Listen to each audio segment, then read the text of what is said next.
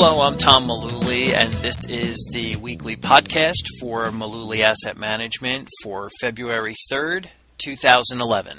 In this week's podcast, we take the weekly column written by John Dorfman, which is found on Bloomberg dot com. John Dorfman is chairman of Thunderstorm Capital in Boston. He's also a syndicated columnist. This article was published by Dorfman and Bloomberg on January thirtieth, two thousand eleven. What we need to stress before we get into the specific names that Dorfman talks about is these names that are discussed in this podcast are recommendations of the author, John Dorfman. They are not recommendations of Mullooly Asset Management. What we do in each of these podcasts is we take the names that Dorfman is recommending, we put them up on a point and figure chart to give us a technical view of what we would do with these names. So we're not recommending these names. We want to make that clear to everybody. Before you make a buy or sell decision with your investments, you really ought to consult with an investment advisor. If you don't have an investment advisor, of course, you can contact us. We are located in New Jersey. Our phone number is seven three two, two two three, nine thousand. You can also find us on the web at w w w dot mullooly dot net. That's spelled M U L L O O L Y dot net. So again, these are recommendations from Dorfman. We're taking the technical view. He's a fundamental analyst. He takes a value-oriented approach. And we're taking a technical approach to the, the names that he's drilling down to. What what a value manager tends to do is they like to buy assets that are cheap. They want to buy their assets at pennies on the dollar, and typically value managers are extremely patient. They have a very long-term view. Unfortunately, I think in today's society, people have a much shorter-term view.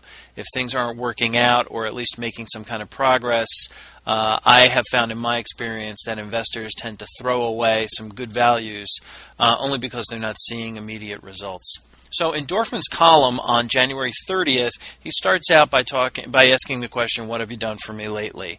He talks about five earnings, five stocks that show earnings pop and have modest valuations. So let's dig into this. He drilled down through a um, a database of stocks, and he wanted to find companies that met the four following qualifications. They had earnings that rose at least fifteen percent in the latest quarter compared with a year ago. Uh, they also had to meet a stock appreciation of at least fifteen percent in two thousand ten.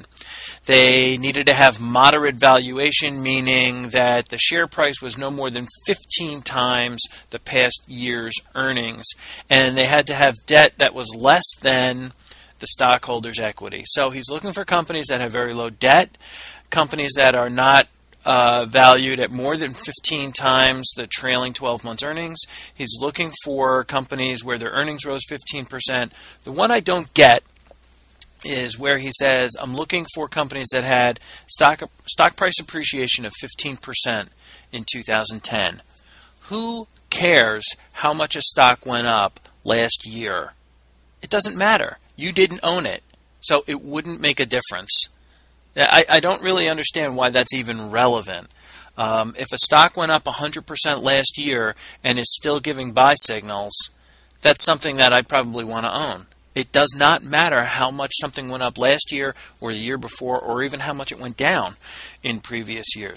So Dorfman drilled down through his whole list, and he came up with uh, about three percent of the names in his database, uh, and he boiled it down to five for his column. Uh, the first, I'll, I'll run through the list real quick. ConocoPhillips, Texas Instruments, Xerox, Saint Jude, and Mattel, the toy company. So let's take a look at these. With ConocoPhillips, um, they met all of his qualifications. Unfortunately, they don't meet ours. Um, we like ConocoPhillips, but I'm, I have a hard time buying it right here. Looking at the chart on this, the stock gave two buy signals, one in November, one in December.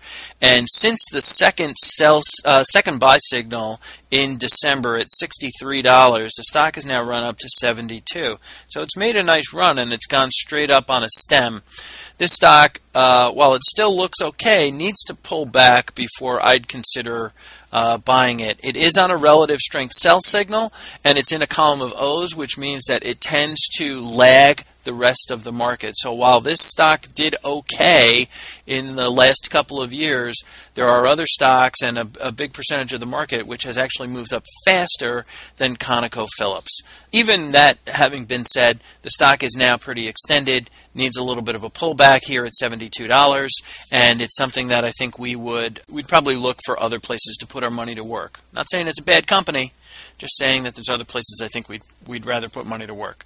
The second stock that Dorfman wrote about was Texas Instruments, and the, the symbol for uh, Texas Instruments is T X N. Texas Instruments is in the semiconductor area, which is favored and has been favored since last fall. Uh, I could have told John Dorfman to just buy semiconductors back in the fall. I think he would have done a lot better. I don't understand why he would want to buy this stock here. The stock gave a triple top Uh, break in October at twenty-eight dollars. It's now at thirty-five dollars. Uh, so I don't really understand why he would want to buy it here when he's already missed the last twenty-five percent move in the stock. The stock is on a relative strength buy signal, but like Conoco, it has now moved up in a straight line from twenty-seven, twenty-eight up to thirty-five, where the stock sits right now. And so this stock needs a little bit of a pullback, not much, for me to get interested in buying Uh, Texas Instruments. The next stock on the list is Xerox. Xerox was uh, historically one of the one of the terrific stocks to own in the nineteen sixties, and even through the seventies, it was part of that clique called the Nifty fifty. In the nineteen nineties, around the year two thousand, this stock uh, lost about eighty-five or ninety percent of its value. This thing was a train wreck. It's uh, recovered somewhat in uh, two thousand seven before the market really started falling apart. The stock did get up to twenty dollars, but the stock's been in the single digits or a teenager really uh, for a long time now. In two thousand nine, in March and April, the stock was bouncing around four dollars and five dollars a share.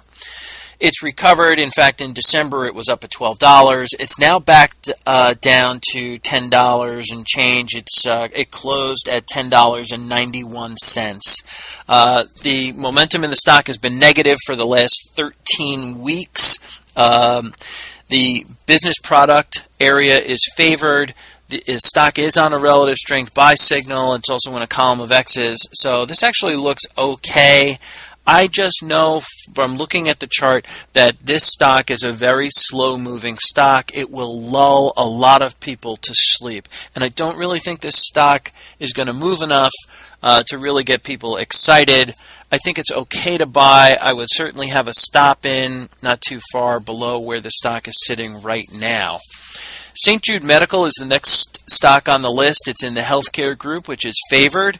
Again, like semiconductors, I could have I could have told John Dorfman uh, a, a couple of months ago, hey, we can buy healthcare stocks and semiconductor stocks, and I think we'll be okay. Uh, Saint Jude Medical for the last three years has really been stuck in a range, a pretty big range though, from the mid twenties to the mid forties. Um, and there have been several opportunities where you can buy and sell this stock. I don't advocate trading. I don't think it's really a long-term plan to make money, but there have been some pretty clear buy and sell signals in Saint Jude Medical. The symbol for Saint Jude is S T J. The stock is on a relative strength sell signal, which I don't like. Stock's in the column of O's, also not so hot. Uh, the stock, since since the end of August, Uh, the stock bounced off its support line at thirty-five dollars, and it's moved up to forty-three dollars. The stock right now just sits around forty-two dollars.